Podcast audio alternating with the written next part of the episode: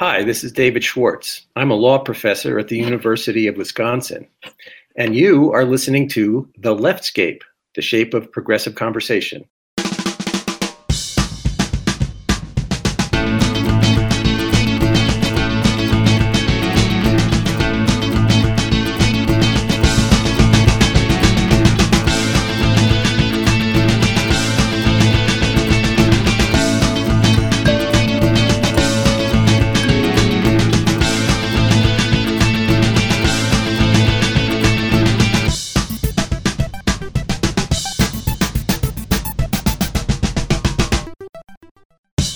Hi, I'm Robin Renée, and this is The Leftscape, the shape of progressive conversation. And I'm Wendy Sheridan, and welcome to episode 121.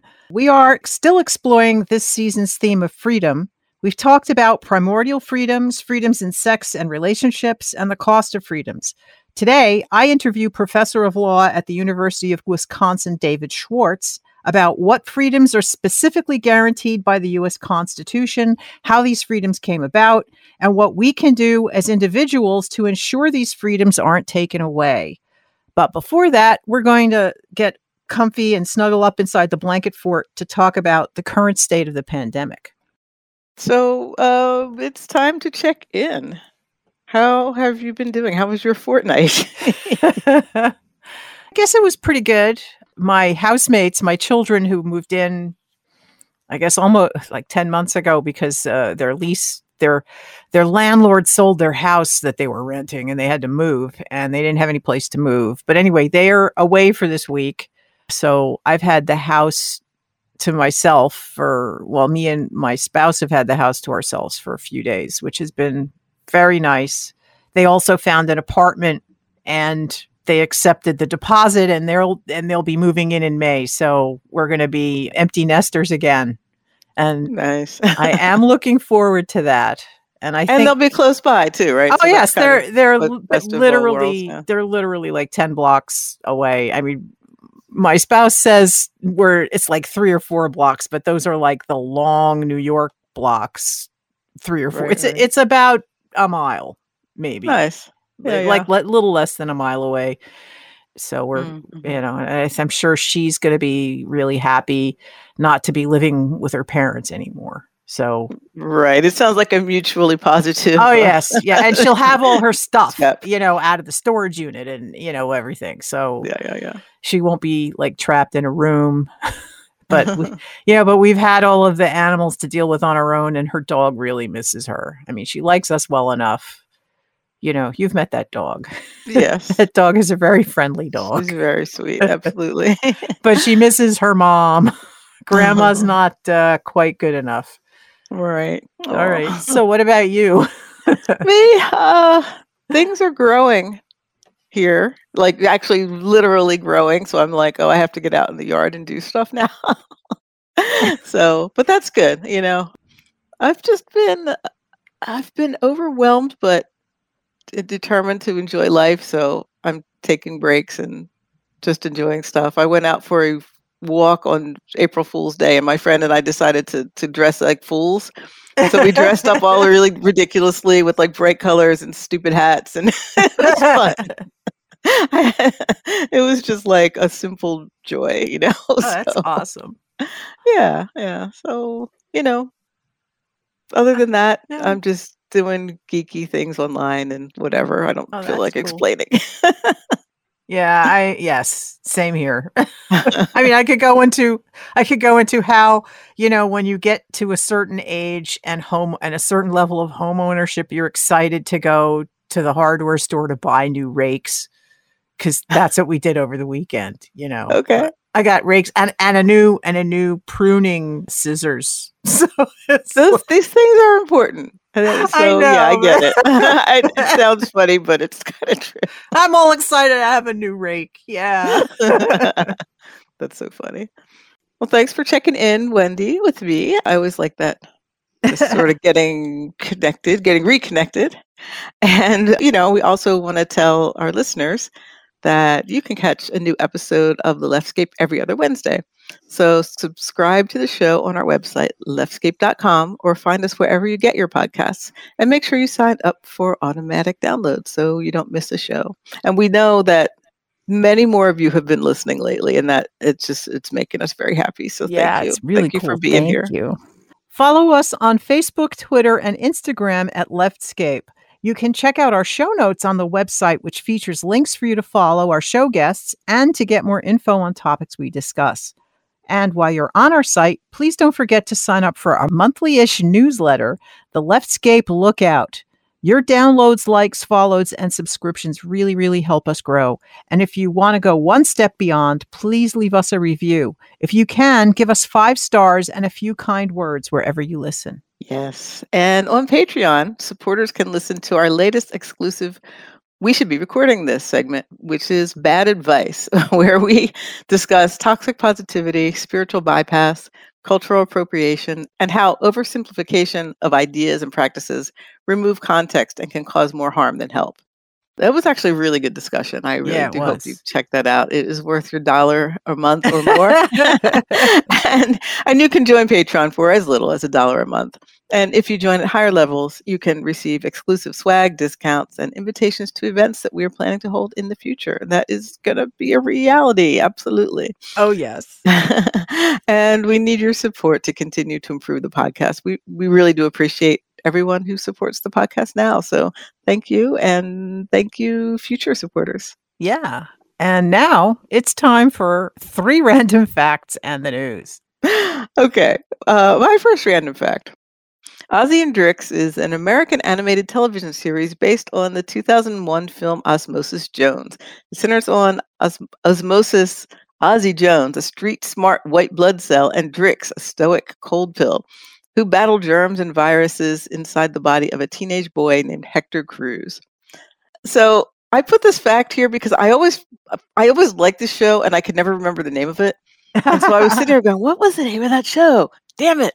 And then I remember Osmosis Jones finally. And I said, but that wasn't it. It was different. And so I put it here so I could remember. Okay. so, yeah. I have was- questions. So, uh, is it available for streaming? Is it available now? Like I'm not even sure. Let me see. It it Okay. um, it was on Kids WB, and then it also was on Cartoon Network where I watched it. So that would be a, uh, that's another that's the next question. I'm gonna have to uh have to look into where where you can see it now. Probably Yeah. you know like a lot of times I find things on YouTube, but if it's like official somewhere. Um, that would be cool to review because, like, sometimes you, I really like the show, and then I go back and watch it, and I'm like, that was really stupid.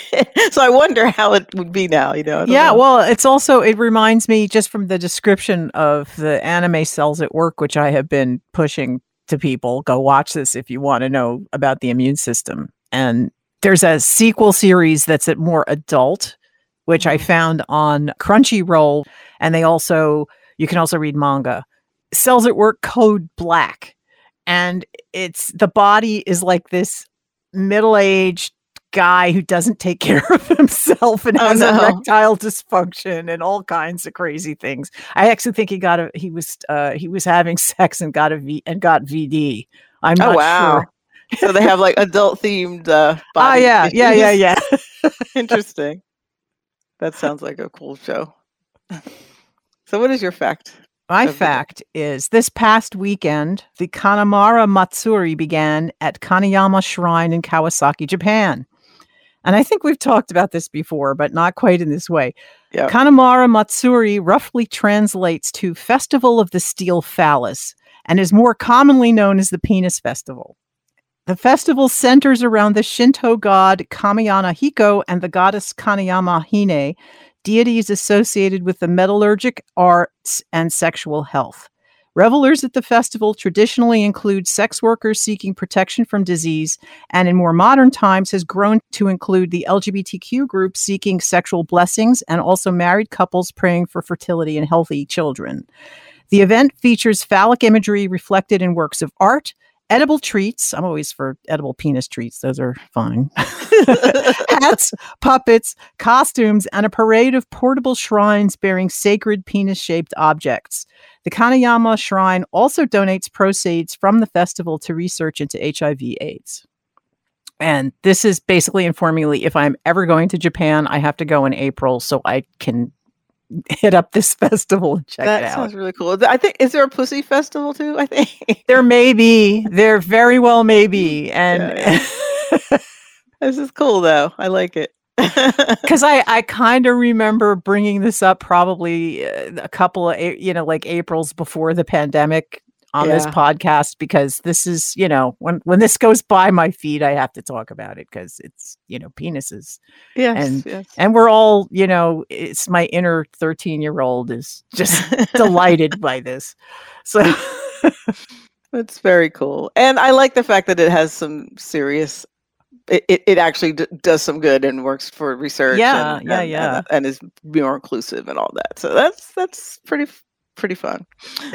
so I have one more fact for you today, and this is not quite random because it's kind of a uh, a rewind in a way. Our question from our listener last time was about why people eat ham and turkey at Christmas, I guess, or and the holidays. why we eat the same meals at this at Thanksgiving and, and Christmas yeah Right. And we, we weren't sure about the origin of some of it. So this says the Christmas ham, also known as the Yule ham, comes from an English tradition that in turn began with the Germans who wanted to appease the god Freyr. Hmm. So Freyr was the god of fertility, harvest, and boars, and also peace, prosperity, virility, and sunshine. That's a lot of stuff. Um, so this was a pagan tradition, and paganism is the source of many traditions in Christianity, including Christmas trees, which we know that. Yeah, that's true. You, the So- listener, may not have known that until just now. But yes, that's right. I should not as- assume things. yeah, so that was an interesting. I didn't know about the Christmas ham or why that was or anything. So, and it also wasn't very prominent in my family, so I didn't yeah. think about it. So interesting. Yeah. And now, here's all the news we can handle.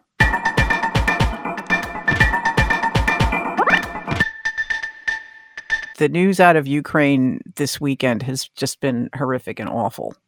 And and and I'm have a you know there will be a link on the website to a summary of what's going on there. Uh, I think it's updated every day. This is from the the Guardian. The town of Bucha, which is 35 miles north of Kiev, is a site of mass executions. They found mass graves there. They found a lot of bodies that show signs of torture and it's and they're all like civilians and it's it's terrible. And this morning, which is Monday, Linda Thomas Greenfield, the US ambassador to the United Nations, has asked the General Assembly to remove Russia from the Human Rights Council. That's sort of like a no-brainer. I mean, I know we have this this body, this political body that's supposed to uh, bring all of the countries of the world together. It's not a very, you know, i guess people would like it to be a little more effective than it is, and uh, but this is something that that needs to just happen. It's sort of a joke that Russia is on a human rights council right now. You know that the fighting there isn't done, and the stuff they're finding after the Russians leave an area and then the Ukrainians go back in to see what happened, it, it's not helping what I guess could be called the peace process or or their negotiate their negotiations for the cessation of hostilities. Yeah. It's been really awful and I feel very bad about the whole thing. I have not- to say that I've been I've been I've been a little bit avoidant of the news, or I've been trying to take care of myself and not be inundated with it. I guess it's what it Mhm. is, and, and it's actually good to hear it and and to process it a little bit right now because I'm getting really emotional, and it's like, yeah, this is this is there's a lot happening, and this is huge, and it's and it's real, and it's um, Yeah. oh, it's deep. Yeah. I've heard some things about like the quote unquote peace negotiations. Like some people think they're legitimate. Some people think that Russia may, is maybe buying some time to like find another approach or figure out how they want to. Because one way or the other, they want to spin this like they're winning when they're they're they're causing a lot of damage, but they're not really winning. You know, it it seems. And, and- Yeah, and well- causing a lot of harm, just devastation. But you know, it's this weird balancing act between like trying to work out negotiations and also being prepared for what might be next in terms of the next where the next front will be. You know. Yeah. Yeah, it's it's it's something I wish that wasn't happening, you know, but we're going to, you know, we're going to do what we can, I guess, and and hopefully uh we're not hopefully they'll leave the nukes alone. Yeah, please. That would be wise for Yeah. the world. Yeah. I mean, I know I know there's people who are who are busy worrying about this and one of my earliest memories is the Cuban Missile Crisis. So the the threat of nuclear destruction has been with it- it's sort of like been a background anxiety since I was 5. So anyway, I I do feel for if you're a young person who's having their first time nuclear anxiety, really go talk to some older people because we've all lived through this a few times. Mm, hmm The logical part of my brain is saying that it's not going to happen, but the other parts of my brain going, well, you know, these people are crazy. Right. well, so one of the weird, just the weird things about the world, I guess. This sounds like an, it's going to be like some really profound fact, but it's not. Um, just that there's so much happening, and there's and there's things that are like the world could blow up tomorrow, and there's also like really great things like workers uniting and doing things positively um, you know for their well-being and for for workers in general and that's good and there's lots there's always good things happening too so i try to like remember that and and and know that i really try to see all these things at once and it's not easy but but yeah so the good thing about this the next piece really is though that amazon workers have uni- unionized in new york and that was actually a really really big deal Yay. Yes, I was very happy to see that. yeah And apparently the the organizer is a is somebody that got fired from Amazon previously. Right. I think he tried to do it once before and got fired or Yeah. something like that. something Um, like that. it- you know, but it's so it's the first union in the 27 year history of this company. And it was, you know, it was in Staten Island at a facility known as JFK 8. And there were like 2,654 votes in favor and 2,131 against. So it's It was not a landslide. no. That was close. That's like a nail biter. Yeah and it's i'm i'm always fascinated by what people are convinced of that are against unions because it seems to me like it's kind of it feels obvious to me that you'd want to be able to have sway like it, it as group as a group but i think a lot of people feel like you're they're paying dues for no reason or i don't know they get told a lot of things about it Well, it, it's also, I believe, Amazon was because that's this. uh, This has to be from an old John Oliver episode from earlier this year or last year, late last year, where the companies put up all these posters talking Yes. about, you know, the the downside of having to pay union dues and all this stuff, and and And I think some, I mean, I think one of them, uh, is this the one? Uh, I'm getting them confused. I know there was a place, one of the Amazon um, facilities where they did a revote. This might be it. Because the could be first one was voided because they felt that the company put undue pressure on people. Like there were some issues with the, the actual Mhm. vote, you know, so. But yeah, and I know this is cropping up in other companies, uh, Starbucks and other places. So it, there was a lot of union busting in the Reagan era, and Right. it continued. I mean, Reagan is the one that broke. I think it was the air traffic Airline, controllers. yeah, yep. and unions got a lot of bad press in that time frame, which I think kind of gave the general population a shitty view of unions. Mm. But I was only I've only been in one union, and it was fine. My daughter is in a union now because she's a municipal employee. She works for the library here. And, oh. you know, they send her stuff constantly and all of these thing these nice nice little benefits that you know, we didn't, you know, it's like her retirement, it's all this other stuff. It's all through her union. And they they That's send cool, a lot of yeah. information and and they are very responsive.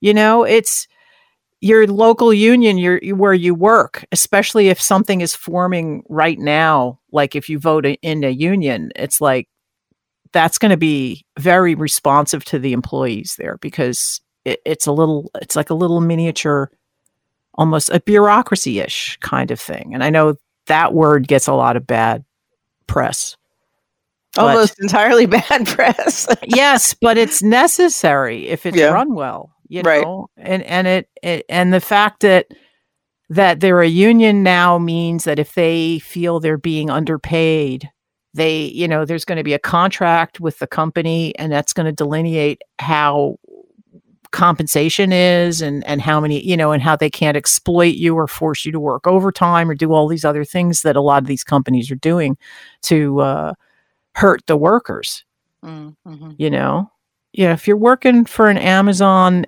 esque kind of company form a union because they're not they're not treating you well and they don't give a shit about you Yeah, I was really unpleasantly awakened about the the conditions at Starbucks Mm. because they do such a great job of making it feel like this welcoming, very liberal kind of peace loving place, you know?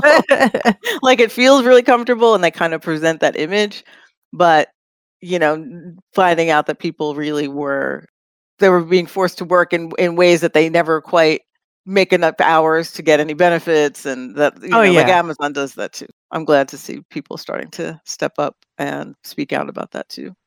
yeah So, in other news, uh, so the Senate Judiciary Committee is voting today, Monday, when we're recording, for Ketanji Brown Jackson in the Supreme Court, and it's what they're expecting is that no Republicans in this committee are going to vote for her, but all the Democrats will. So it'll be 11 11, but that still isn't enough to override it. So that should be fine. so she then should- she'll go to the full senate Right, right, Yeah. exactly. But they're sort of expecting that there's going to be they're putting up some hurdles, I guess you could say. But it doesn't, you know, Yeah. she's she's going to be fine. yeah we we actually my my uh my brother and i talk about that in the interview coming up s- uh, specifically and and uh, i won't spoil that but we do talk about it Good, good. awesome.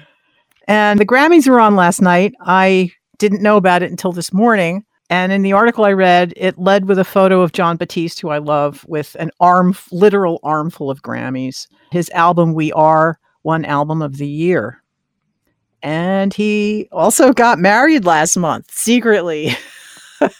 Yeah, that I, didn't just that. N- yeah, I just discovered that, and it's it's beautiful and and powerful. And so his wife is uh, Salika Salika Jaouad, I believe. is okay. her name. And she's a writer and an advocate and a most motivational speaker. She wrote Life Interrupted, and she is dealing with leukemia. And I think her most recent book, she wrote a, a memoir about it called Between Two Kingdoms. And so he proposed to her and and said, you know, it was right before she had to go in for some procedure or something, and he was like making sure that she understood it wasn't like because of that or he, he was it was like he, this was in the works he'd been working on this ring for like a month and designing it and everything and so you know it's really it's an it's an intense story and really lovely and he's just amazing Yeah, I, I, I, yeah, I, and I, I really, Colbert did a really nice job putting him in the band because I would have never heard of him otherwise. yeah And I also think that probably opened up huge amounts of opportunities for him. i think so yeah, Yeah. i love him every time he just makes me smile like his music his attitude everything Oh about him. yes, yes, and I, he did the music for the Disney cartoon or the Pixar cartoon Soul, right? yes Mhm. Yeah, because that was amazing. I I I remember I actually watched that movie twice, and the first time or the one of the times I just closed my eyes and didn't watch the cartoon, the animation, just so I could hear the music and just Mm. concentrate on the music because the music was so so nice in that. You know, I have to see it. congratulations. Congratulations, absolutely. that is some cool news. And I just wanted to point out that we we not we never have time to rest in the activism game, you know. Which we we take our we do rest. We should rest, but soon enough it's time to get active again. And oh, we've um, been resting. yes. And- because we know this is coming. exactly. So Vote Save America, uh, it's the well, what are they called? Crooked Media, who does Pod Save America and a lot of those podcasts that I try to keep up with. There's a lot of them now. They have a thing called Midterm Madness that they are getting in gear right now. And it's sort of, you know, it's like based on like they're saying we're drafting you for midterm madness. So it's it's cute. Like they do like a sports motif, but you know they have people from re- each region east south midwest and west and things that you can join up and get get things in your email to know what you can do each week i think they have a weekly thing right now. I'm gonna i'm gonna really try to do this one. I, I've signed up. sometimes I- yeah. Yeah it looks good. So that very good. Good good on you. Uh, but i'm going to put this link so a, a lot of people ask you know what can i do? And it feels like it's all drop in a bucket but when you know there's a concerted effort Oh, it's to, to focus on some of those races that are really important for us And- midterms. we have in our in our in the podcast here we are planning in our next season starting over the summer to our next theme is going to be democracy because it's the midterms and we know how important this is.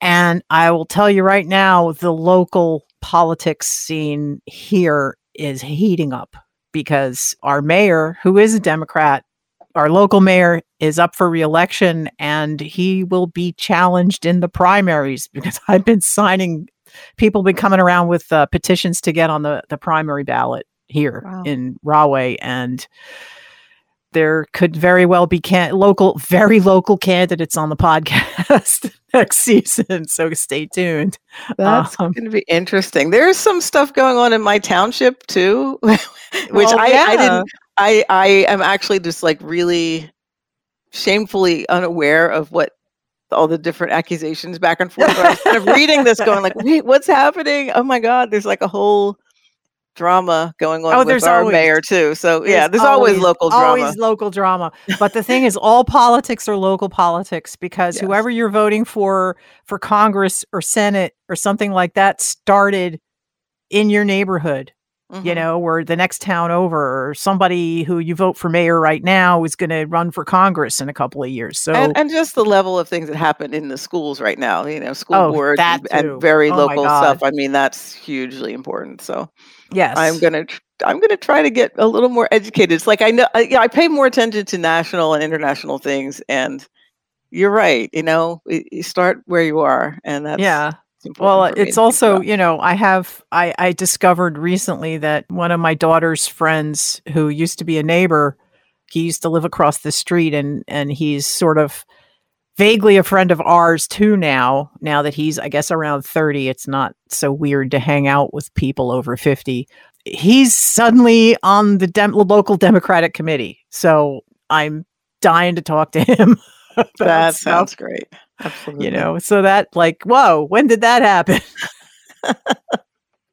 and our last story comes via uh, squirrel news which i found every time i see anything related to squirrels it's like i have to take note because i know robin is very squirrel obsessed is that is obsessed a good word for that No, I'm a No. squirrel. ho- Squirrel liking is is is I'm a squirrel liking hobbyist. okay okay, so that's why i was i was if they're a, a good news aggregator or a positive news aggregator. So I've I'm going to subscribe to them to get some better news, you know, some happy news stories. Today's good news included the European Union is calling for an end to fast fashion by 2030. They announced an expansion of their eco design rules that are starting with textiles, but in the future, these rules could include the right to repair and using and for manufacturing using recycled parts and new equipment and how much energy is in is consumed in manufacturing and operations and things like that. And the quote is by 2030 textiles placed on the EU market should be long-lived and recyclable, made to a large extent of recycled fibers, said the EU Environmental Commissioner Virginijus Sinkevicius. And I hope I'm pronouncing that name right. That's a great name. Whether it was said correctly or not, it's cool. And I think as of today, that's all the news we can handle.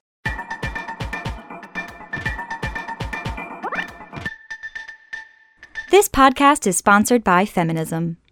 Are you tired of conforming to gender norms that don't really fit who you are? Have you been frustrated in meetings by having others repeat what you just said and have the room react as if it's the first time they'd heard it?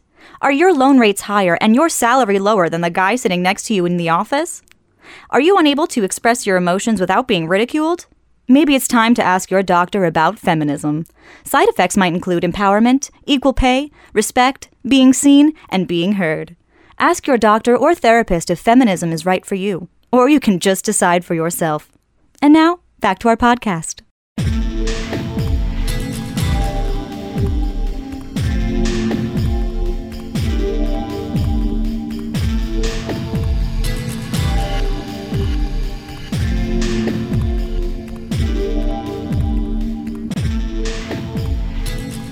Welcome to the Blanket Fort.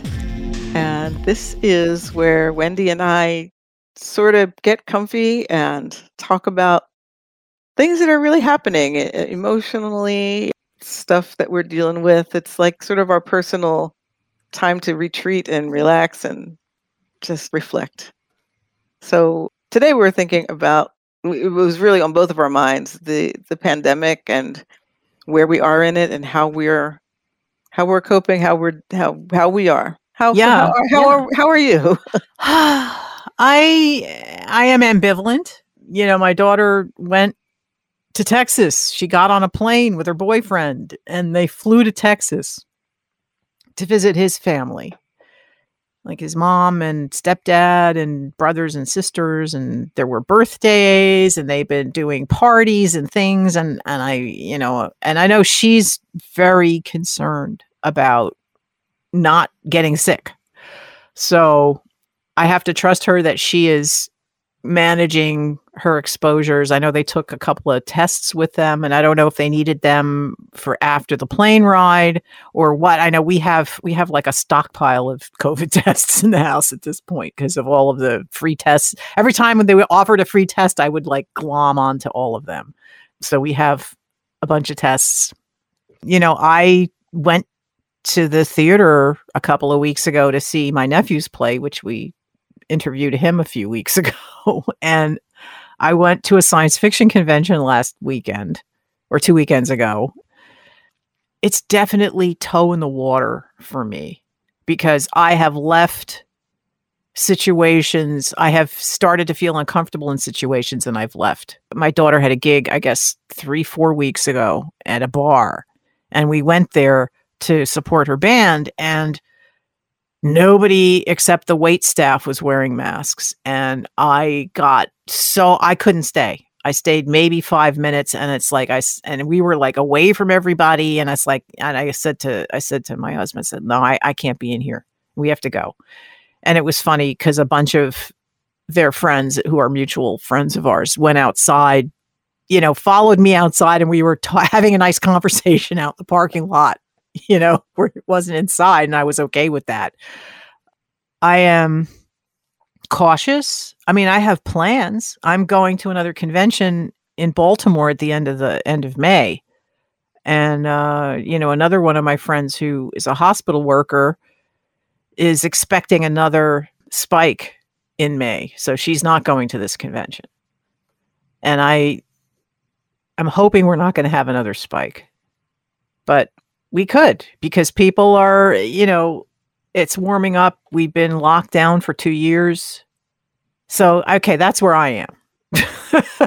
Yeah, that's similar, you know? I mean, I feel like I'm always balancing the trying to find the balance between mental health and physical health. and you know, obviously, we want all of the health. and I am also realizing that, like, really staying in that mode of like being super locked down, like we were for the first like 18 months or whatever of this, was really just devastating me- mentally for me. Yeah. Uh, physically, actually, too. I just, my health went to bad places, you know? So I guess I've been following suit a little bit just because so many things are opened back up.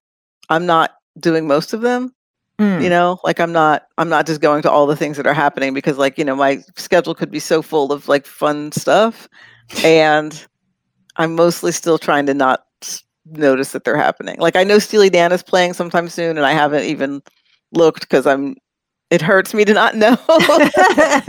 but there's like like, outdoor things maybe I will. I maybe should look at that and maybe if they're doing an outdoor gig that would be great because they play those, you know, big uh the sheds as they call them in the business. so maybe, but I have some things planned. I just did go to see um Bad Wolves in Montclair because that's Doc Coyle's band. He plays the guitar there in that band and we interviewed him a couple of years ago now. It's been a while back yeah. and that was that was good to see him and but i did you know i i was maybe one of five people wearing masks like you did have to show your show show that you had a negative test or a recent vaccination or a negative test Mhm. um, so that was good but then no one did any other precautions or almost no one you know oh. so I was there. I, I hung out as far as back as I could and away from people, which is what I've done when I when I've gone to. I went to the Devo thing in November. That was like my first big kind of group group uh, thing, you know. Um, so I just try to stay out of the way as much as possible and minimize contact and stuff, which is you know what we're doing. But coming up, I'm actually getting on a plane in May, which is a little Wow. daunting. Yeah, I mean, it's the Cruel World Festival okay. in. Pasadena, which you know my old roommate wanted to go to, and had we'd planned it. You know, I mean, more than a year ahead or something. It's been so long when we decided to do it, and you know, I guess everyone when you plan that far out, you're wishing and uh, and hoping and expecting it's going to be a lot better by then, which is not the case clearly, and we might be in a bigger spike. So I, I, I guess I mean, I'm committed to doing it. I'm going to get my next booster, which we can get now, which is good. So I'm going to get that soon. Mask up, maybe double mask on the plane. I have a friend who do- friends who double mask on the plane to go visit family, and just be as conscientious as I can. I think that's what what it's coming down to. I feel like for the balance of mental and physical health, I want to be as strong as I can in terms of taking the precautions I feel are important hmm for my health and other people's health because we're protecting all of us really you know Right. i'll do tests if we need to take i'm going to Seder actually so that's going to be a small group small group of people but i will take a test before that and make sure i'm feeling healthy and all of that and that's coming up soon that's the 15th right so Right. Next you know weekend. yeah so there's stuff that's happening and the the get you know flying is going to be a big thing for me because it it feels very scary um, yeah. i'm if if if it wasn't such a huge event i might say i'm not quite i'm not quite ready but i'm willing to be nervous and be courageous at the same time i guess you Okay. could say you know but i am thinking you did you actually talked about the peer pressure around this stuff Oh lately. yeah. and I that. I'm, I'm really feeling that and it's i would say that in all but one instance when one time when i really wanted to be wearing a mask and i felt like the person would think i was stupid or something and i didn't and i was so why did i allow that you know Yeah, that's that's been actually I, I, that was a topic I talked about in my therapy, Mm. and and my therapist encouraged me to ignore the peer pressure and just do what I'm comfortable with and be good with doing things that I'm comfortable with and not what like some goober at the other side of the room is going to think about me. Mm-hmm. You know, don't worry. You know, sh- she's trying to instill that in me. It's, it's not. I'm not there yet, but it's a goal. It's a goal to work on. I'm also looking at, I, and I'm sure whoever's listening has their favorite COVID information hubs. I like COVID Act Now. They give you an overview of the entire country, and you can break it down to counties to see, you know, where you're the vaccination rates and the risk levels and all of that stuff. And the entire Northeast is over 80% or more of vaccinated with one dose. Um, where we are currently, New Jersey as a state has a, what is that, 98% vaccination rate for the first dose and 75% for the second, which is nice. Pretty good. And as far as the the infection levels or the risk levels, and they also say risk is reduced for those who are vaccinated. The state is at orange, which is, I guess, the median. I haven't seen we haven't been green um, as a state since you know for two years. The northern half of the state is orange. The southern half of the state is yellow, Mm. which is a lower risk level. Yeah, there's is the just one fewer right people above green In Yeah. a lot of places, so yeah. Right, right. And but yeah, it's like Camden County is orange and Ocean County and everything north is orange. And the ones that are like, you know, Burlington and Atlantic, Cape May, Salem, Cumberland, they're all yellow. So you're in a lower risk area than I am. Right, right. And I want all y'all to come here for Beltane. So okay. yeah. So yeah, I, I, I have had uh, just thinking about that whole like peer pressure thing. I think what I've done is to just make it automatic. Like if I'm walking into a building, I'm putting on a mask. yeah. You know, and I had I took pause at at the um, St. Patrick's Day festival that I went to, where it was like I really wanted to go get a beer, as one does, and, and it was like it was looking crowded and stuff, and like there were no no one had a mask on, uh, like at Mm. all, you know. And I was like, well, I could just not go in. But then I was like, I, I would have. It's part of the spirit that I feel like having, and whatever. So I did. I, I put on a mask, and I was like the only one walking through with one at all. And thankfully, like the bar itself was not super crowded, so it was easy to like get a beer and then just find my space. So there were areas that were Right. outdoors where people were standing. You know, so You I went didn't to have the to bus be- stop, right? right the bus. stop. there was actually a bar called the Bus Stop around here. That's funny. You'll have to listen to our previous show to get the joke if you haven't heard it. It was okay. I mean, I felt odd, but not terribly, not more, not terribly more odd, not odder than when I go to a grocery store because that's becoming you're becoming like eh, definitely in the minority if you're wearing a Mm. mask in ShopRite right right now too. yeah. And it's I- it's you know I don't I'm I'm feeling less comfortable, but I realize that people are people are going to do what is the mandated either mandated or like the norm, and a lot of people are just like oh we don't have to they they say we don't need them anymore, so they're just going Yeah. with that, and and I think that's i- i- not entirely that's not the best choice, but Yeah, I had know. I had really hoped that the pandemic would in this country normalize people wearing masks if they're sick, which is what people do in Japan and China in, in Asia. You know, the culture because the culture is more outward facing and it's more community focused Communal, rather than individual focused. Mhm. And and I was really hoping we would get that, but uh, you know, we we're so polarized right now that that's not. But some will. I've seen people talking about that too. that Yeah, they're well, like, you know what, I'm going to keep wearing one, and yeah, and especially in the, I, I like not getting the flu. I like not, you know. So I think that's that'll be yeah. I I don't know when I'm going to be comfortable eating in a restaurant.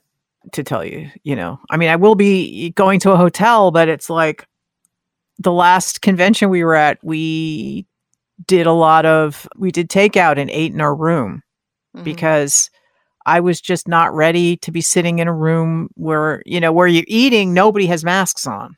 Right. And I'm not I'm not ready for that yet. You know, it's it's like if I don't know you, if you're not in my, you know, if I don't know who you are, I don't know you and I don't know what germs are floating around your face. So right. Right. I And well, I'm going to try to have more social. Oh, I'm sorry. I was just, I'm just a little paranoid about that. That's all. It's not unreasonable. You know, I mean, I've been in restaurants very rarely. And I obviously try to, if it's super crowded, I, I- it's not something I'm willing to do.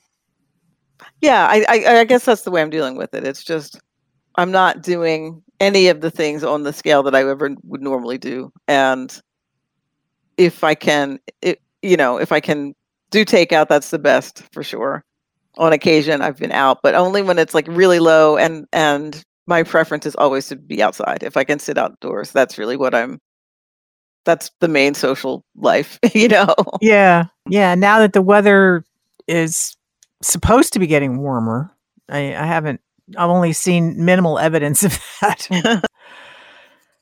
It'll be easier to do to socialize outside. right. And I'm looking forward to that.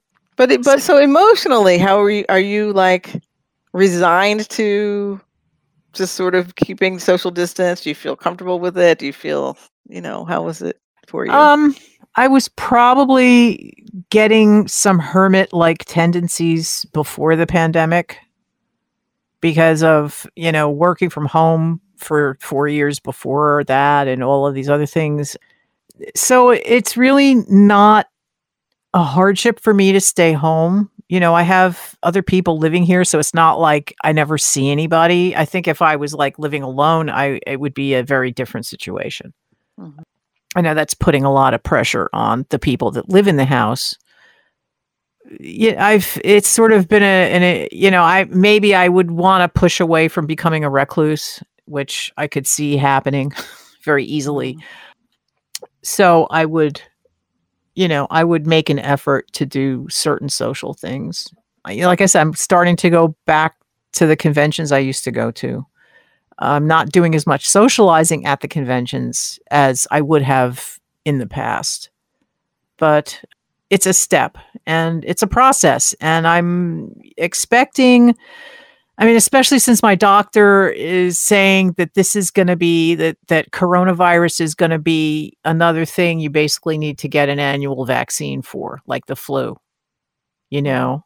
And that's just going to be on the menu of the medical bullshit I have to go through because I'm not a young person anymore. And and then it'll fade into the background like it is for the flu. You know? And I guess I can convince myself that it's that getting it isn't going to be that much worse than the flu if I get it, but I would prefer not to get it. And I will be getting vaccinated as often as they let me. And slowly, I'm hoping my life will return to some sort of normal thing that includes visiting with other people and being in rooms with strangers. right. That's kind of and and I I don't know if we're giving advice to people, it's like think about what you're comfortable with and and uh, do that and and have the strength to if you don't feel comfortable being maskless in a room full of maskless people wear your mask and and be the be the mask person and maybe encourage somebody else to mask up too Yeah. I I agree. I wish I could say I'm feeling encouraged. Like this whole, you know, we sort of, as a culture, I guess, decided that this was not necessarily over, but that things are going to open up and move ahead, you know? And I'm wanting to be out a little bit more, as I said, just for my own well being. And I worry that we're being foolish. I do think that the United States is, has not dealt with this in the best way possible, and some people are trying really hard, others are, are, are really not. You know, we have a lot of political pressure to just be over it. when Yeah. that's not really what it's not really over, you know? So I just hope that enough of us are doing enough of the right things. That's kind of what it's coming down to because I don't, I can't stay, I do, you know, I can't stay alone in a room forever. And you shouldn't because that's, sh- right. that's, That's, yeah, it's like being in jail or, you know, right. That's not, not, good. that's not good. You know, I read recently an article that really talked about how the way we've dealt with this is like the stupidest thing we ever could have done, and that and that the the virus ages your every time you get it, it ages your brain by ten years, and things that were like, Really? super. Like I could see the point, but it was also super alarmist. But it got into my head, and I'm like, oh my god, is that really like? I, I, I don't know. I've never, I haven't read any evidence that was clear about that attribute of this. You know, I mean, Uh-huh. could be one of the things that possibly happens, but is it something that's like routinely? I don't know. But basically, this person was saying, so basically, we're just deciding to not give a shit and get this virus again and again until the end of time, and it'll just basically like the destruction of humanity. And I'm like, I think that's I think that's overstated, but it also got into my mind like, wow, are we even worse off than I than I thought? But you know, which if that's if that were really the case, then you would you would lock it can stay locked down until it really was gone or was some we had yeah, but if stronger, not but don't- everybody does it, it's never going to be gone. I, I know I, uh, that's what I mean. So it's like that. It just got me into that Well, a deeper sense of fear than I've had in a long time about it all. But I, I, I just feel like I can do the best I can do. they also have treatments for it now, which they didn't have two years ago.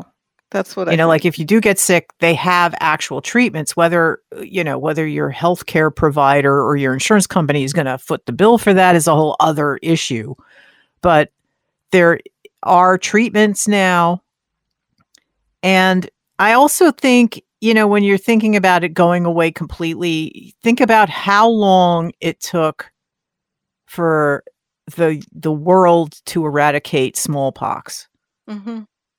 It took decades right. decades and decades of a huge effort and that did include vaccinating every fucking person you know? Uh, if you're over i guess 20 years old and you have like that little scar on your arm that was uh, a big plot point in the outlander series that's it was because there was another time traveler who had that smallpox vaccine scar. It's how she knew she was from the future but you know, there was a time where you got a smallpox vaccine and it left a little scar on your arm because that's what smallpox fucks up your skin. And if you survive it, that's it, that is. Yeah. And it took it took vaccinating a couple of generations all over the world for years and years and years and now smallpox only exists in I think two laboratories under very controlled conditions right. you know the, uh, so i don't see that happening for something like a coronavirus Right. because they mutate so quickly this covid-19 is is a, a souped up cold you know we get we get coronaviruses of various types for all of all time that's anytime you get a cold you have a, a coronavirus right. Right. and I read uh, somewhere that having herpes, there's an actual benefit to having herpes now because they there is a one study. I don't think it's been through peer review yet. I mean, that's another thing. It's a lot of this information they publish or they publicize before it gets properly peer reviewed and put in a real publication because this information is fast and they want to get it out in case it'll help people and then it's going to then eventually they'll peer review it and they go well this isn't exactly how this works and then it gets pulled out and then Right. and then the public has uh, a distrust of information which is another problem but um, yeah. I mean, I wish we could distinguish between like having a conversation about what's in process and this is like the the hundred percent best you know scientific knowledge of, of Yeah. the moment. Like, there's a difference, and yes that gets In- lost. and and but what i had read was that if you have herpes either of either of the variants like simplex or a or b or whatever that it has kind of awakened your immune system hmm. to that kind of a virus and they're saying that your immune response if you're exposed to coronavirus and you already have herpes you're a little ahead of the game with training your immune system is what i read and that gave me a slightly good feeling so, yeah Right. a lot of people have herpes. Um, I'm one of them. And mm-hmm. and uh, you know, and it's oh, there was no there was never any benefit to it at all, except it would indicate to me that oh, I'm having too much stress right now. Right. that would that it would be a good indicator of like fuck out, right? But yeah, that's that's good. That's interesting information. We don't know what's you know. Yeah, I don't know if it's out about it, but no, no, and I and I don't recommend like giving yourself herpes to avoid getting coronavirus. That's not. Don't do that. No. Yeah. I guess, I guess that's what it comes down to. It's like try. I, I want to try my best not to get ill at all, and do the right thing if I ever do, and mm-hmm. Hopefully not. But make sure you know. I don't know. I'm just. I feel invulnerable. I guess is what it is. It's like I'm going to move on with life with caution. And the shit is out there, and that's you can't do much about that. Yeah, know? yeah. So it's uh it's a weird place to be, especially as it's kind of we're in that new topsy turvy. Like, is it gonna are the numbers going up again? But so by the time I'm going to California, it's like sky high. I, who knows? But I can't. Yeah. I, I can't freak out about it. Yeah, it's you know, for for me, for the convention over Memorial Day, you know, I bought the tickets, the convention tickets. I might have to eat the cost on, but if I decide if shit goes south in the next two months, I can cancel that hotel reservation within days, mm. and not and decide not to go and just be out the, you know, the ticket prices. Yeah. But I'm uh, so far I'm planning to go, and we'll see we'll see what happens. It also I have to review their their current COVID policy because I know the convention I was at before required masks unless you're in the restaurant, mm. plus proof of vaccination, and and that was regardless of what the state mandates were because the state had dropped the mask mandates before this convention, but the convention said nope, we're keeping this is how it is here. Yeah, and I was comfortable with that. Yeah, that helps. Well, all right. thanks for checking in deeper with me yeah. about all this. And we'll, uh, if we'll you're listening, we'll if you're listening to this and you want to uh, have a conversation about this, talk to us on Facebook or on our website. We'd love to hear your your opinions and on tweet, this stuff. And tweet at us. I'm yeah. on there too. Not as often as I want to be, but I would like to have some real conversations. Yeah, on these places. So absolutely.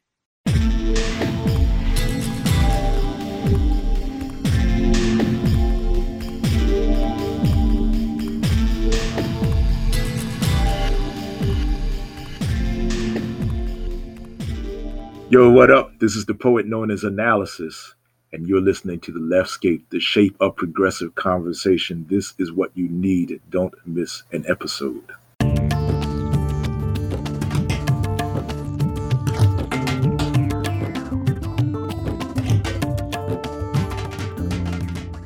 I am very happy to be here today with David Schwartz, who is a professor of constitutional law at the University of Wisconsin, and he has the unique distinction of being my brother. So, welcome, David, and it's really great to have you back on the show. Thanks. I'm glad to be here. And uh, the reason I asked you back here today is because we have, you know, a bunch of legal questions regarding freedom that that we've been uh, really wanting to have you know someone with a legal perspective instead of me just you know talking out of my ass and which i've been doing all season. And as you may or may not know this current season is our theme is freedom. And if you could could you explain to us how the understanding in the united states of the concept of freedom how has it changed over time? I think the main thing is that the original Constitution didn't even have a Bill of Rights.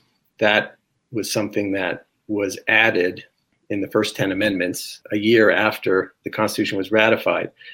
So the initial understanding of the Constitution was that freedom was going to be protected by democracy, basically, by, by representative government. And starting with the Bill of Rights, there was an added emphasis on individual rights, though those didn't really take off until the 20th century. Hmm. After the kind of uh, the, the, crackdowns on dissenters during and after World War One. Really? And then, at, yes, and at, and then at that point, the idea of really enforcing freedom of speech and the First Amendment started to take off, and I think that slowly launched a, a, a century of progress in developing the idea of individual rights under the Constitution. I, I want to know a little bit more about what they were doing during World War One because this is news to me. were they the, the, government was actually not letting people talk about the if they were anti-war or pro what what what was happening? It would be things like uh, locking up uh, people who were speaking out against the war. Oh wow! Uh, on the theory that it would be interfering with the draft, you know, at this time also you've got the Russian Revolution is beginning, and so we have our first anti-communist Red Scare. oh wow! Toward the end of World War One and, and the immediate aftermath of that, and so um, the federal government and a lot of states passed laws that would make it a crime to advocate the overthrow of the government. And as these laws were being enforced, the First Amendment was used really for the first time as a defense. Hmm. Wow. Against wow. prosecution. Interesting. I, yeah, this was news to me. Wow. And my next question for you is which freedoms are actually in the Constitution and which aren't? And I, and I'm, and I guess I need to clarify if there's freedoms in I, I want to make sure the Constitution actually includes, when I talk about, when I say the Constitution, I mean the Constitution and the amendments to the Constitution. Sure. Okay. And I think you're onto something here because I think it's really useful to think about the Constitution in two related but different ways. Okay. There's the Constitution in writing. You know, it's the text of the Constitution that you can pick up and read and there's the Constitution in practice. And, and the, by the Constitution in practice, I mean how ways that it's interpreted by courts that aren't necessarily written into the text, and ways that our cultural understandings about what freedom means in the United States really have life and impact on government even though they're not written it, written down. Hmm. And so, if you look at the Constitution in writing, there aren't that many freedoms that are spelled out. Really? Well, yeah, which so, which ones are are actually spelled out? Okay, so basically, you've got the Bill of Rights. So you know you have the First Amendment, which protects free speech and free exercise of religion. A Second Amendment, you know what that is? That's uh, the right to bear arms the, the Fourth Amendment is the right to be free from unreasonable searches and seizures. And then, you know, the rest of it is the individual rights that are spelled out are mostly about the criminal law process, the right to trial by jury, the right to be free from unreasonable punishments in the Eighth Amendment. And so a lot of the constitutional rights that are people are really focused on today, such as the right to uh, obtain an abortion, are not spelled out in the Constitution, but they're interpreted in words like liberty that do show up in some of the amendments, in the Fifth and Fourteenth Amendments, hmm. which guarantee the right to life, liberty, and property, or that those shall not be taken without due process of law. Wow. So a lot of rights in constitutional law kind of get filtered into the Constitution or channeled into the Constitution as interpretations of that word liberty. Hmm. And oh, I also thought, like specifically the abortion Roe v. Wade, that case, I thought it also brought in a right to privacy? Wasn't that part of their argument? Yes. So the the right to an abortion is one aspect of the right to privacy, but the the Bill of Rights, the word privacy doesn't show up in the Constitution. Again, that was an interpretation. Oh wow! Um, this dates back to a case in the 1960s when there was a challenge to a law in Connecticut that made it a crime to use contraceptives, and uh, even for married couples to do this. Yeah. And um, the court said that's unconstitutional because there's a right to privacy, and there were different theories about where that came from. So some of the justices said, well, it's kind of implied because when you look at what the First Amendment means, and when you look at you know religion, we protect religion. That's kind of a private decision, and the right to be uh, free from unreasonable searches. That's a right that you have to privacy in your home, and so that all implies that there's this right to privacy. Well, that theory ended up kind of petering out and it got replaced by just saying the right to privacy is part of what we mean by liberty. Mm. when we say that the government can't deprive a person of liberty without due process of law. Okay so they folded privacy into the term liberty at that point. Yes exactly. And this is also why i have been reading in recent times that if Roe v. Wade gets overturned, like everybody's afraid is going to happen, that's also going to it's like a domino that's going to fall, and then and then it's like what you were talking about the the right to purchase contraception and the right, and I think even Loving versus Virginia is also like in danger. So interracial marriage. A lot of these things, if Roe v. Wade goes away, that all of these other things are going to automatically go away, if depending, I guess, well, on the theory. I don't know. Uh, you know, that's a good question. I, I think that having Roe v. versus Wade overturned is scary enough without thinking about dominoes falling or a parade of horribles. I, um, you know, Justice Barrett during her confirmation hearings didn't want to commit herself. She, you know, she would not go on record as saying that Roe versus Wade was safe, but she did say that Griswold versus Connecticut, that's the contraceptive case from the from the mid 1960s. She says overturning that is very, very, very, very, very unlikely. I, I think she said the word "very" like five or six times, and I think that's probably the case.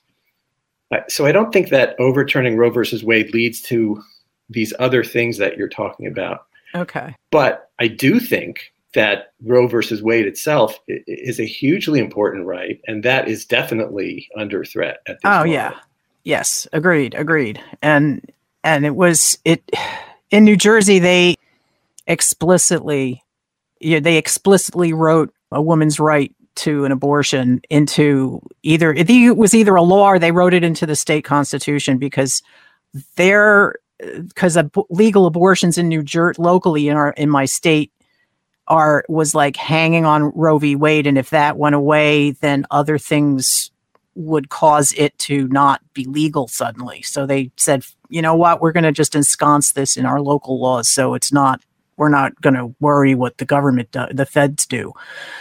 It's a great example of how our federal system is such a double-edged sword when it comes to rights.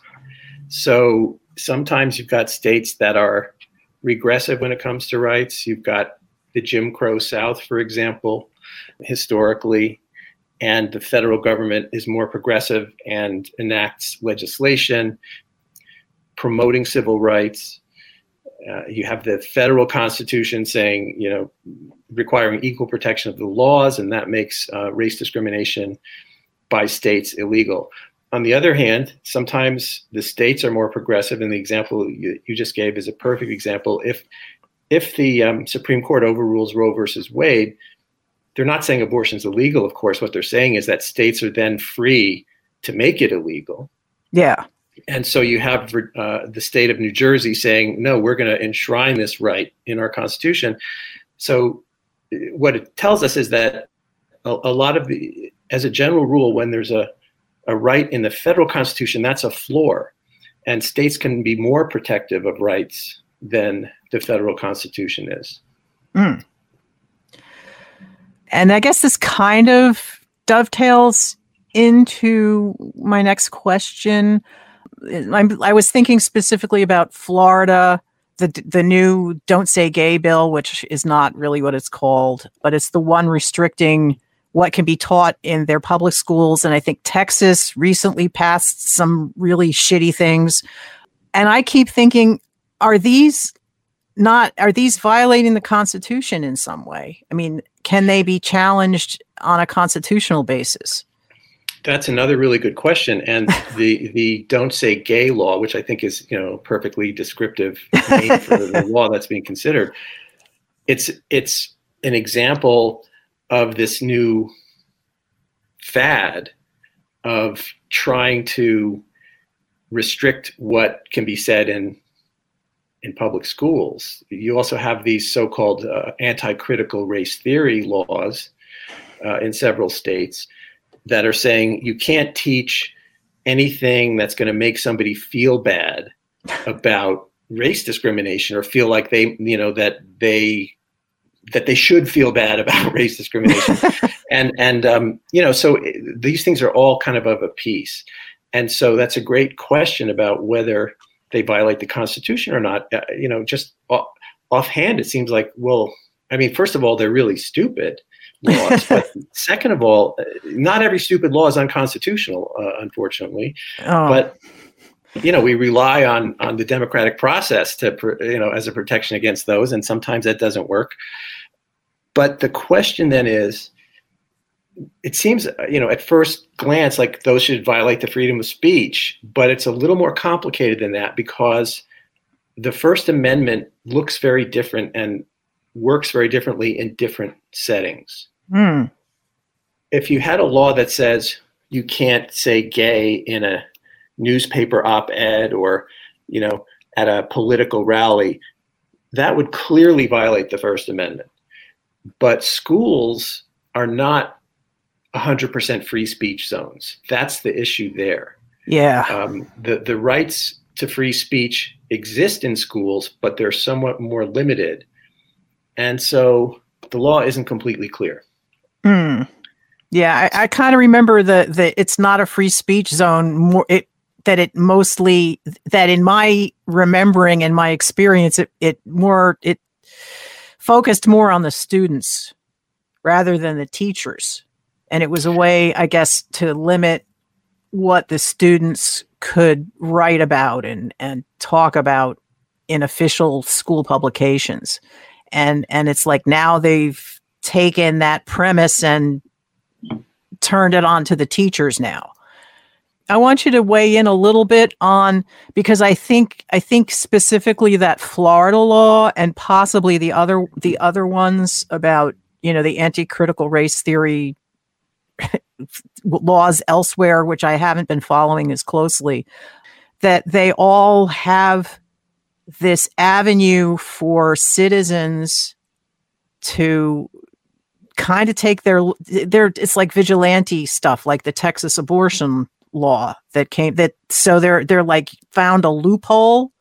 Is that what this is? Is it is it a loophole for for these ridiculous laws to get passed and and for them to be to you know to like sue the schools or or make life difficult for these institutions from the pub you know from private citizens so what you're calling the vigilante laws, which I think is a good description of them in this particular context, have a long history, and it's not all hmm. bad.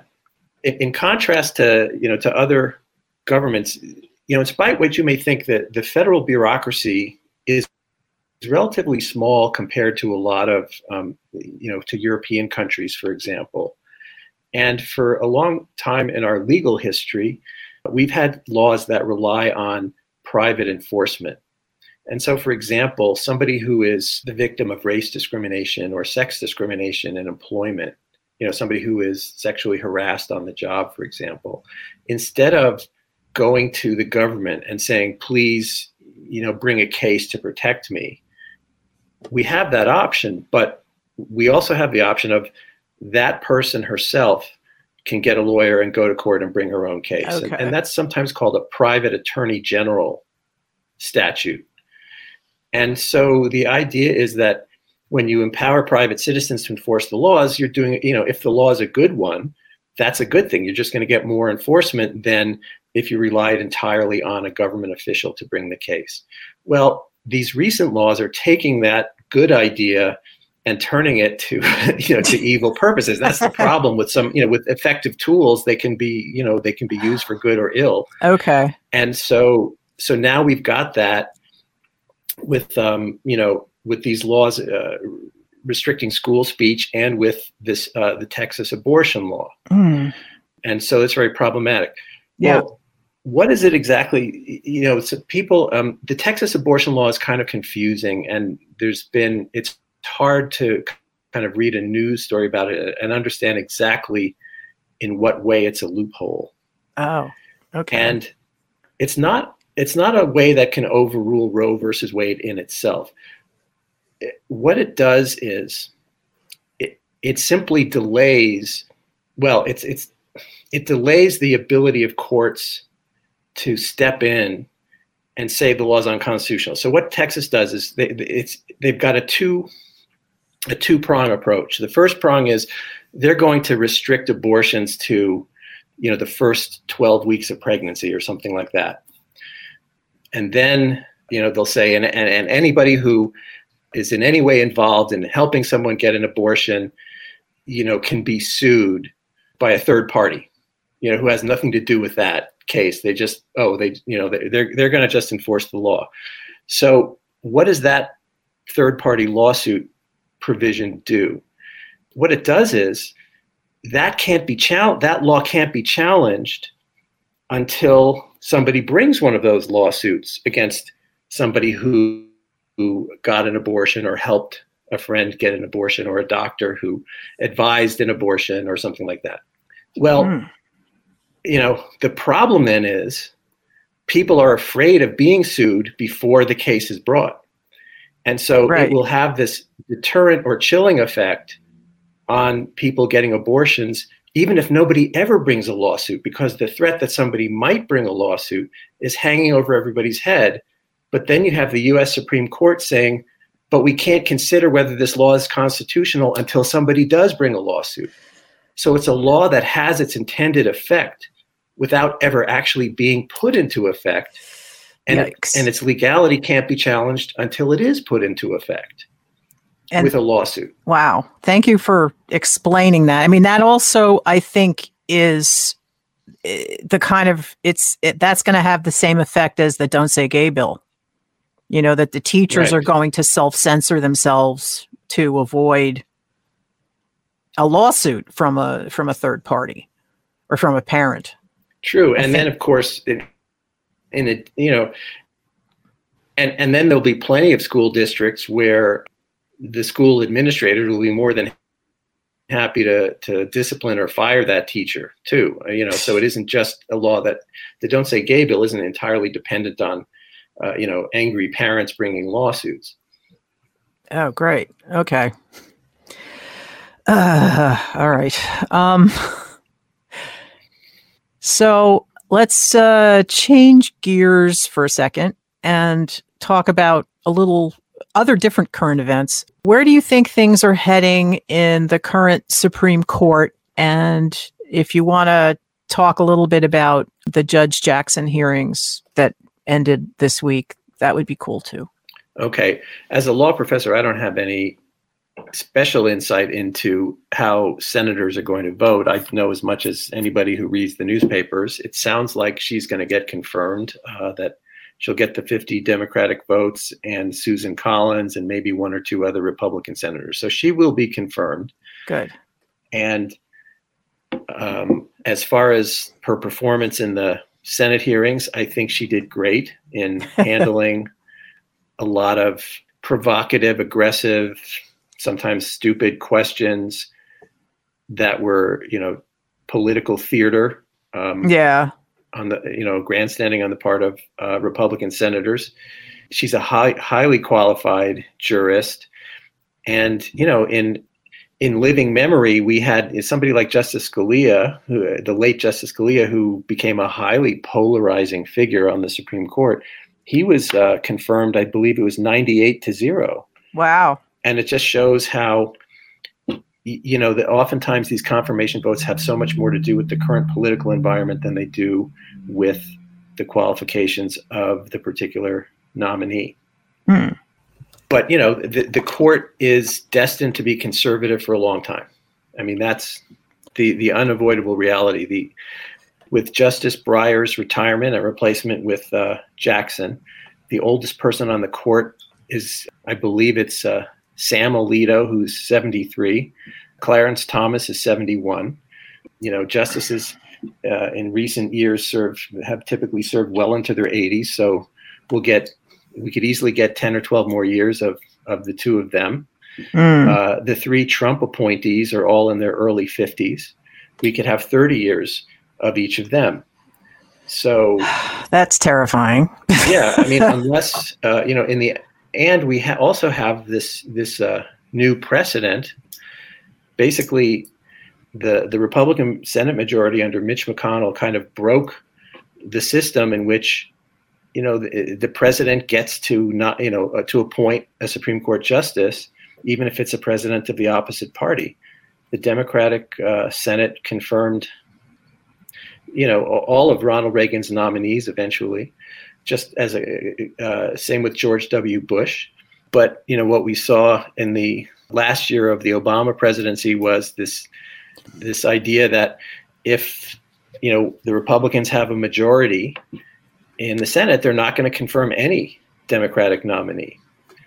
And so, you know, what this tells us is that it will be difficult to appoint a Democratic uh, justice to the Supreme Court unless there is a vacancy at a time when there is a Democratic majority in the Senate and a Democratic president in the White House. That's crazy. That makes me very upset, but what are we going to do? I also recently discovered that apparently for the first 127 years of our country, they didn't go through this whole voting and, and vetting process, that it was sort of just a, a rubber stamp and, and that was only in, when they needed to confirm Brandeis that they started with this questioning stuff. Is that actually true? Not quite. There, okay. Um, there were Supreme Court nominees. Uh, nominations have always been political. Uh, there have been justices who have been um, rejected in the past, uh, in the 19th century. Okay. It was a tweet I saw, so you know this is why I'm checking. Okay. Having said that, like I said, that um, there there wasn't this idea that a majority of one party would categorically refuse to confirm a nominee from a president of the other party. That's new. That's yeah. new and, and, very different. Uh, usually, some kind of compromise could always be struck. But so, you know, that's it, it's an interesting oh, oh, question about how whether this new precedent will just be the new normal or whether it is just a phenomenon, a temporary phenomenon of a highly divided, politically divided partisan situation that we have, you know, over the last 10 years or so. Yeah. What do you think we're going to become less partisan going forward? Well, it's hard to see that in the foreseeable future. Yeah, well, I yeah, maybe not in our lifetimes, I guess, kind of thing. Uh, and my final question for you today is what are the avenues available for making change? And that i'm thinking more in terms of individual action if you i mean uh, i guess i guess another question would be do you think that biden will try to increase the bench? I mean i i kind of am doubting that now because i guess if he was going to do that he would have started already and are you talking about the Supreme Court bench? Yes, yes, specifically, yes. Right. So there had been there had been some talk about a, a so-called court packing plan. The idea would be to increase the number of justices so that there would be more openings for a Democratic president with a Democratic majority in the Senate. But that idea did not go very far. And I think it would have required a high degree of determination and political will on the part of a bare Democratic majority, you know, 50-50 in the Senate with a tie Yeah. vote by the by the vice president. And, you know, it was as we've seen with other aspects of Biden's uh, legislative agenda, you know, Joe Manchin and Kyrsten Sinema have um, not gone along with a lot of it. They were never going to go along with a court packing plan. So that was really never going to happen, I think, realistically. And it wasn't clear that Biden was um, was particularly committed to doing that. Ah, all right. All right. I was that was my my little fantasy, but I, I do understand, you know, we we had a pandemic and all kinds of other crazy stuff for the last two years, and now there's all this other insanity going on. But anyway, what are the things that like a regular citizen can do to help make changes to like Oh. fi- fix things, fix all of this broken shit? I think I think what's clear is that the Supreme Court is not going to fix fix it, as you Okay. put it. Yeah. That the kinds of rights that we've been talking about are not going to be protected by the Supreme Court. But I think, as you also seen, that look at what New Jersey did with abortion rights. That it's the Supreme. We shouldn't have to rely on the Supreme Court all the time. That the political process can do as much as probably more than the Supreme Court can to protect rights. They can do it by passing laws. States can do it by amending their constitutions. I, I won't say amend the federal constitution because that is virtually impossible in a highly polarized partisan environment since you need three fourths of the state legislatures to ratify any uh, constitutional amendment. But yes. but laws can be passed and so there needs to be you know stronger legislative majorities backing up a, a president who is interested in protecting rights so really that happens through voting and and through protest if need be Okay. Well, thank you. This was this was very elucidating and and I appreciate very much your being here today and and explaining our government to us. okay well thanks for having me Yeah. It's great talking with you Yes, thank you.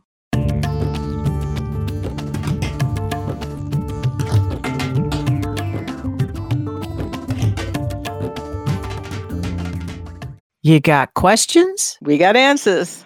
And today's question is from one of my best self icebreaker decks, and I don't remember which one. These are decks of cards with lots of questions to prompt discussions and arguments and whatever. Uh, and this question is Have you been told you look like someone famous? If so, who was it? And I will let Robin go first.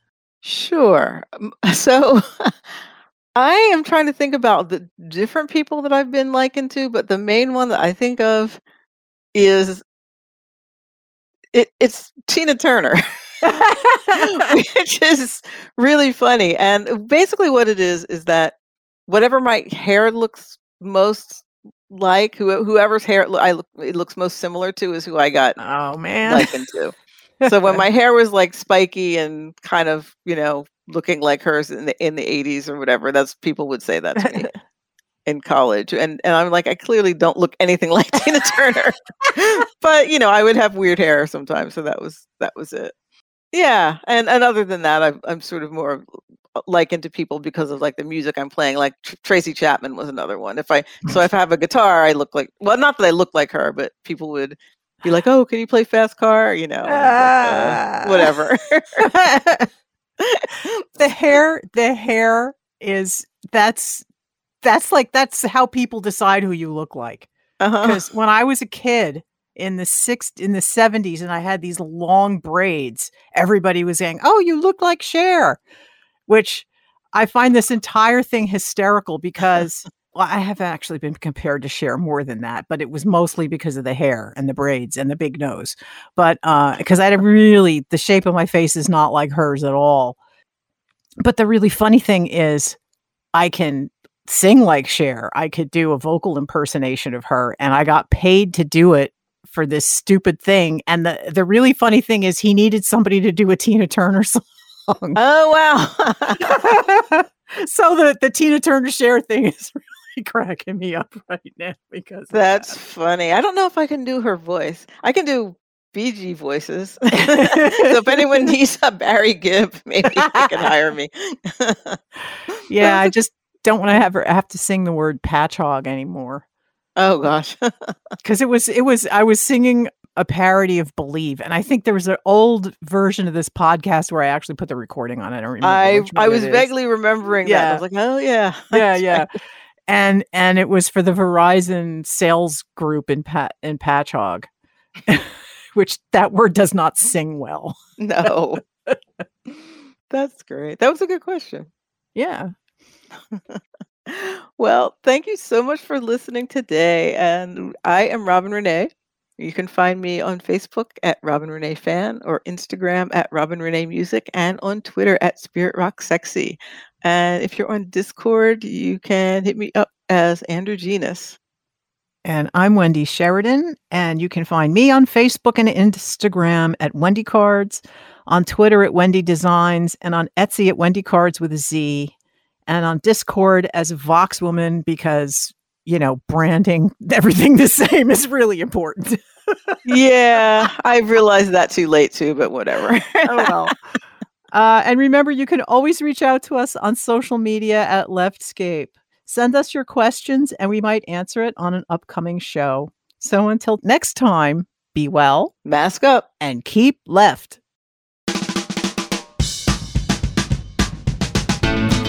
You've been listening to the Leftscape podcast. Sound engineering by Wendy Sheridan. Show notes by Robin Renée. Fake sponsor messages by Ariel Sheridan. Web hosting by InMotion. Remote recording by Squadcast. If you like what you hear, please share it with your friends. You can also follow us on Facebook, Instagram, and Twitter at Leftscape. Become a patron of our show for as little as $1 a month at patreon.com slash leftscape. Thanks for listening.